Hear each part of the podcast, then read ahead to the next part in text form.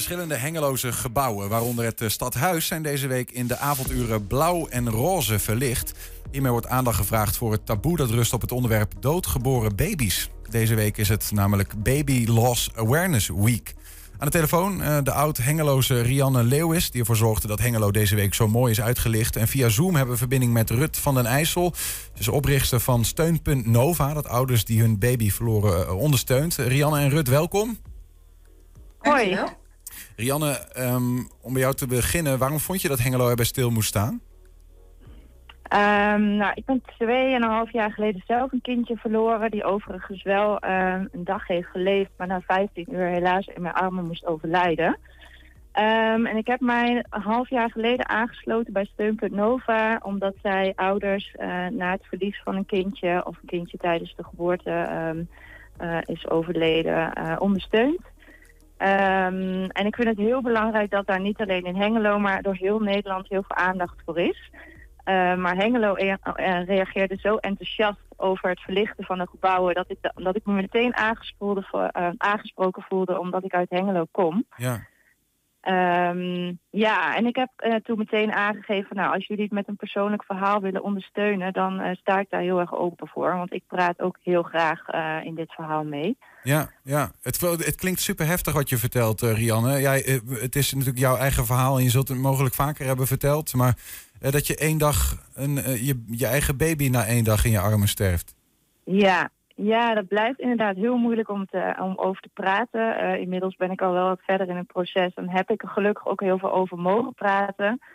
Um, maar het is, ja, het is echt iets wat zo intens verdrietig is. Um, wat je denk als buitenstaander heel moeilijk kan voorstellen hoe dat is om dat uh, mee te maken. Ja. Absoluut, ja. Rut van den IJssel via Zoom, um, ja, oprichter van dat steunpunt, maar zelf ook ervaringsdeskundige, hè?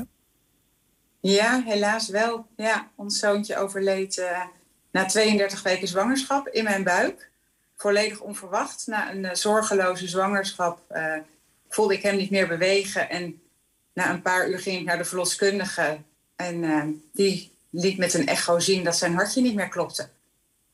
Zo. En toen moest ik vier dagen later nog bevallen van hem. Dus dat was ook heel heftig, inderdaad. Ja, hoe, hoe, voelt dat die vier dagen die ertussen zitten? Ja, bizar. Want je bent uh, hoogzwanger. Dus je loopt met een dikke buik rond. overigens alleen natuurlijk in en om het huis. Want ik had geen zin meer om, om nog mensen te zien.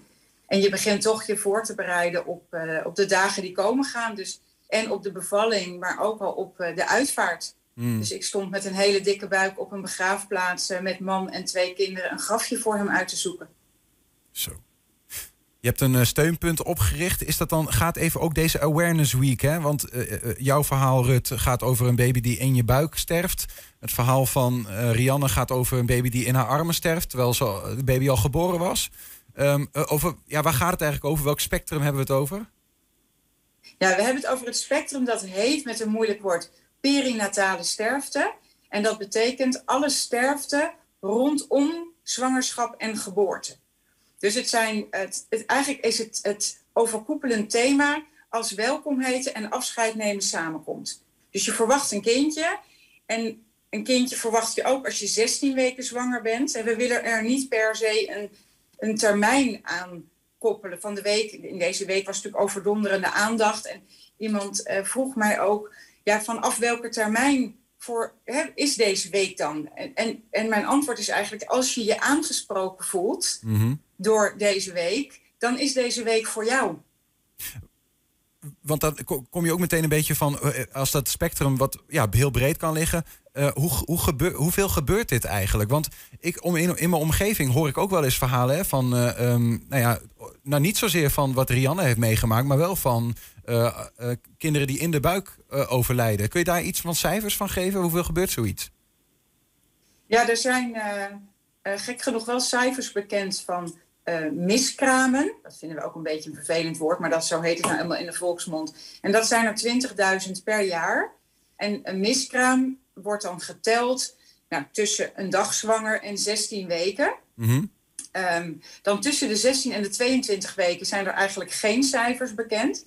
En vanaf 22 weken zwangerschap tot een maand na de geboorte, dus 28 dagen, zijn dat er 1250 per jaar. Dus drie à vier baby's per dag die na 22 weken zwangerschap overlijden. Hoeveel... Het zij in de buik, het zij te vroeg geboren en door een infectie bijvoorbeeld overleden of bij complicaties tijdens de bevalling. Hoeveel vrouwen hebben we het dan over die, die dat meemaken? Is, is daar iets van bekend? Nou ja, dan heb je dus al 1250 eh, baby's per jaar. Zijn dus, die hebben dan allemaal uh, een moeder. Dus dat zijn 1250 moeders en hun partner. Um, ja, en dat dan gedurende natuurlijk alle jaren. Want wij krijgen nu deze week mails van, van ouders die dit 40 jaar geleden hebben meegemaakt. En die nu wij hier zoveel aandacht voor vragen, de behoefte voelen om ons een mail te sturen. Van de week kreeg ik van een vader echt een aantal A4'tjes uh, met het verhaal van zijn dochter, waar geen aandacht voor was. Rianne, um, ja, dus jij bent zelf ervaringsdeskundige, overigens dus ook oud-Hengeloze. Hebt de gemeente Hengelo gevraagd van, nou, schenk er nou aandacht aan. Hè? Schijnen letterlijk je lichten op, bij wijze van. Um, ja.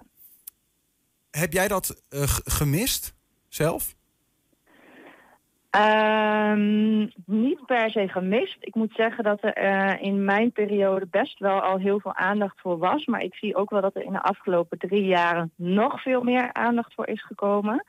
Um, dus in die zin um, uh, niet. Maar ik heb wel veel last gehad, om het even zo te zeggen, van uh, toch wel een omgeving die het een heel moeilijk onderwerp vindt. Dus stel bijvoorbeeld de vraag, hè, hoeveel kinderen heb je? Dat is voor iedereen een hele normale vraag. Die is voor mij nog steeds heel lastig. Maar dat heeft eigenlijk vooral te maken met uh, hoe mensen daarop reageren. Want ik praat zelf heel trots over mijn drie kinderen, waarvan er dus één um, is overleden. Uh, maar je merkt toch dat de omgeving daar toch nog heel lastig op reageert. Um, en dat is wel iets nou ja, waar wij nog veel meer aandacht aan willen geven. Want je bent ook trotse ouders van een kindje geworden. Ook al kun je niet voor dat kindje zorgen. Ja, maar het zal ook heel persoonlijk zijn natuurlijk. Want er zullen ook natuurlijk ouders zijn die hun kinderen verloren hebben die zeggen van ja, ik, heb, uh, ik had drie kinderen en ik heb er twee. Ja, precies. Maar dan wordt hij nog steeds benoemd. Ja. En dat is wel, um, ik denk dat, dat alle ouders, ik denk dat ik dat wel mag zeggen, dat alle ouders daar de behoefte aan hebben. Want dat kindje heb je gedragen en je bent net zo trots op een kindje waar je wel voor kan zorgen. Um, alleen is het iets wel wat nog veel wordt weggestopt. Um, zeker in het verleden, als je het nou ja, over bijvoorbeeld 30, 40 jaar geleden hebt. Uh, maar gelukkig komt daar nu steeds meer aandacht voor. Alleen het kan echt nog veel en veel meer. Ja, maar heb je het dan bijvoorbeeld ook over de vraag van... Ja, wanneer is nou... Uh, ja, wanneer noem je je kind een kind? Is dat, is dat ook een beetje zo'n heikel punt? Van, ja, vanaf wanneer... Dat is natuurlijk... Uh, vanaf wanneer geef je het een naam bij wijze van? Vanaf wanneer heb je inderdaad dat kind gehad? Of was het een, een stukje ja, conceptie? Het is, lastige denk, vraag. Ja, het is denk ik ook niet alleen je kind, maar het is denk ik ook gewoon een toekomstdroom. Dus vanaf het moment dat jij een positieve test in handen hebt hè, en je bent zwanger, dan um, gaat er al een roze wolk omhoog, zeg maar. Dan ben je al helemaal in geluk en ben je al in je gedachten bezig met een babykamertje en met al je uh, dromen, zeg maar. Dus um, het is niet alleen het kindje, maar het is je hele toekomstdroom wat gewoon uh, ja, op dat moment er niet meer is. Rut, um, dit steunpunt Nova, uh, je bent de oprichter. Wat heb je, hoe, overigens, hoe lang bestaat het steunpunt nu? Bijna drie jaar, in februari drie jaar. En wat zie je in die drie jaar, um, nou ja, wat kunnen jullie betekenen? Met wat voor vragen krijg je te maken? Nou, wat we vooral betekenen, we, we, we hebben het opgericht om de allereerste steun te zijn als ouders het slechte nieuws krijgen. Want er is eigenlijk best in de afgelopen jaren, wat Rianne net ook al zei, best wel veel meer aandacht voor gekomen. En er, er zijn ook hè, producten, mooie mandjes of herinneringsboeken. Er zijn prachtige fotografiestichtingen. Alleen ouders moeten ze wel weten te vinden. En je hebt geen zin om boeken te lezen erover of heel veel teksten. We hebben ook een prachtige website maar die uh, wordt soms ook niet gelezen. Maar we hebben hulpkaarten ontwikkeld. En dat zijn eigenlijk een soort checklist van waar je aan zou kunnen denken. Mm-hmm. En dat geeft ouders heel veel houvast in die eerste paar dagen. Ja, je maakt ze wegwijs. Je, moet, je, maakt ze wegwijs. Want je hebt, wat Rianne zei, je bent ook dus trots op je kindje. Er moet veel geregeld worden. Er moet een afscheid komen. Maar je moet ook vooral herinneringen maken met dit kindje. En dat kan maar een paar dagen. En om niks over het hoofd te zien van wat je zou kunnen doen. En natuurlijk moet je alleen de dingen doen die bij jou passen. Hebben we die hulpkaarten uh, gemaakt. En die liggen eigenlijk in alle ziekenhuizen. Um, dus dat was het begin. En nu ja, komen er steeds meer dingen. Onder andere zoals deze week, waar we heel druk uh, mee waren en zijn. Maar dit is een nieuwe week, die Baby Loss Awareness Week. Nee, nee het is geen nieuwe week. Ronald Reagan die heeft in 1988 uh, de Baby Loss Day uh, in het leven geroepen.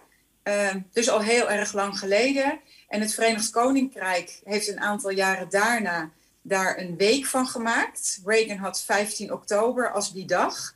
Remembrance Day. En het Verenigd Koninkrijk maakte daar een week van, van 9 tot 15 oktober. Altijd dezelfde data. En um, nou, dat is overgevlogen naar Nederland. En binnen de mensen die een babytje hebben verloren, was het al een aantal jaren wel bekend. Dus op Instagram zag je wel uh, kaarsjes branden of mensen die uh, de kleuren blauw en roze deelde. Mhm. Maar awareness onder mensen die een baby verliezen, ja, die, die hebben geen awareness of bewustzijn nodig. Want die zijn al bewust. Ja, die leven er elke dag in. Ja, ja. Precies. Rianne, um, uh, wat, wat had jij eigenlijk. Um, ja, hoe zou het. Hoe zou het wel beter kunnen wat jou betreft? Hè? Uh, als wij als ja, soms omstanders van mensen die dit meemaken, um, wat moet er gebeuren? Benoem het kindje. Of vraag en uh, wees vooral niet bang om uh, verkeerde dingen te zeggen. Het is gewoon al heel fijn als iemand een keer aandacht uh, eraan aan schenkt. en misschien ook gewoon eens vraagt van, goh, hoe heet hij eigenlijk? En wat is er precies gebeurd? Ik denk dat dat al een eerste, heel, heel, een eerste heel fijn gesprek is zeg maar, om te voeren. Um, het vooral niet negeren. Ik denk dat dat uh, voor mij het belangrijkste zou zijn. Precies, want voor jou is het uh, bewijs van de olifant in de kamer. En die mag ook best wel uh, benoemd worden. Gewoon iets wat groot is. Hey, um, je, je, noemde net al even, 40 jaar geleden werd het, was het anders. Het gaat al een stuk beter dan toen. Want jij hebt daar, of althans, jouw ouders hebben hier ook mee te maken gehad, hè? Dat klopt, ja, helaas wel. Mijn ouders hebben inderdaad ook een stilgeboren kindje gehad. Um, gek genoeg hebben we daar eigenlijk altijd heel weinig over gepraat. Maar uh, tot het moment dat het bij mij zeg maar, gebeurde, dan wel een iets ander verhaal. Maar allebei wel het verlies van een kindje. Um, toen gingen er bij mij eigenlijk pas heel veel vragen uh, kwamen erop. En toen zijn we pas daarover gaan praten. Um, want in die tijd was daar helemaal geen aandacht voor. En werd het echt gewoon meteen na de bevalling weggestopt. Letterlijk en figuurlijk. Het kindje was er niet. Er werd niet over gesproken en mijn ouders wisten zelfs niet eens wat voor geslacht het had. Wauw, ja. Ja. Dus ja. ja, dat is heel heftig, maar dat betekent ook dat het al wel beter is. Ja, zeker, want dat is echt heel bizar voor mij uh, om te horen. Uh, nu worden kindjes wel echt bij je gelegd. Um, worden ze aangekleed en wordt er wel uh, ja, veel meer aandacht aan geschonken. Uh, maar als je dan kijkt dat dat eigenlijk nog maar 35 jaar geleden uh, nog heel anders was, dan zijn we inderdaad al vele stappen verder, gelukkig. Ja. Ja, nou, ik hoop dat uh, ook dit gesprek voor mensen die dit horen weer iets bijdraagt aan die awareness rondom stilgeboren baby's. Rianne Leeuwis en Rut van der IJssel, dank voor jullie openhartige verhalen en succes nog deze week met alles wat er gaat gebeuren. Ja, dankjewel. dankjewel.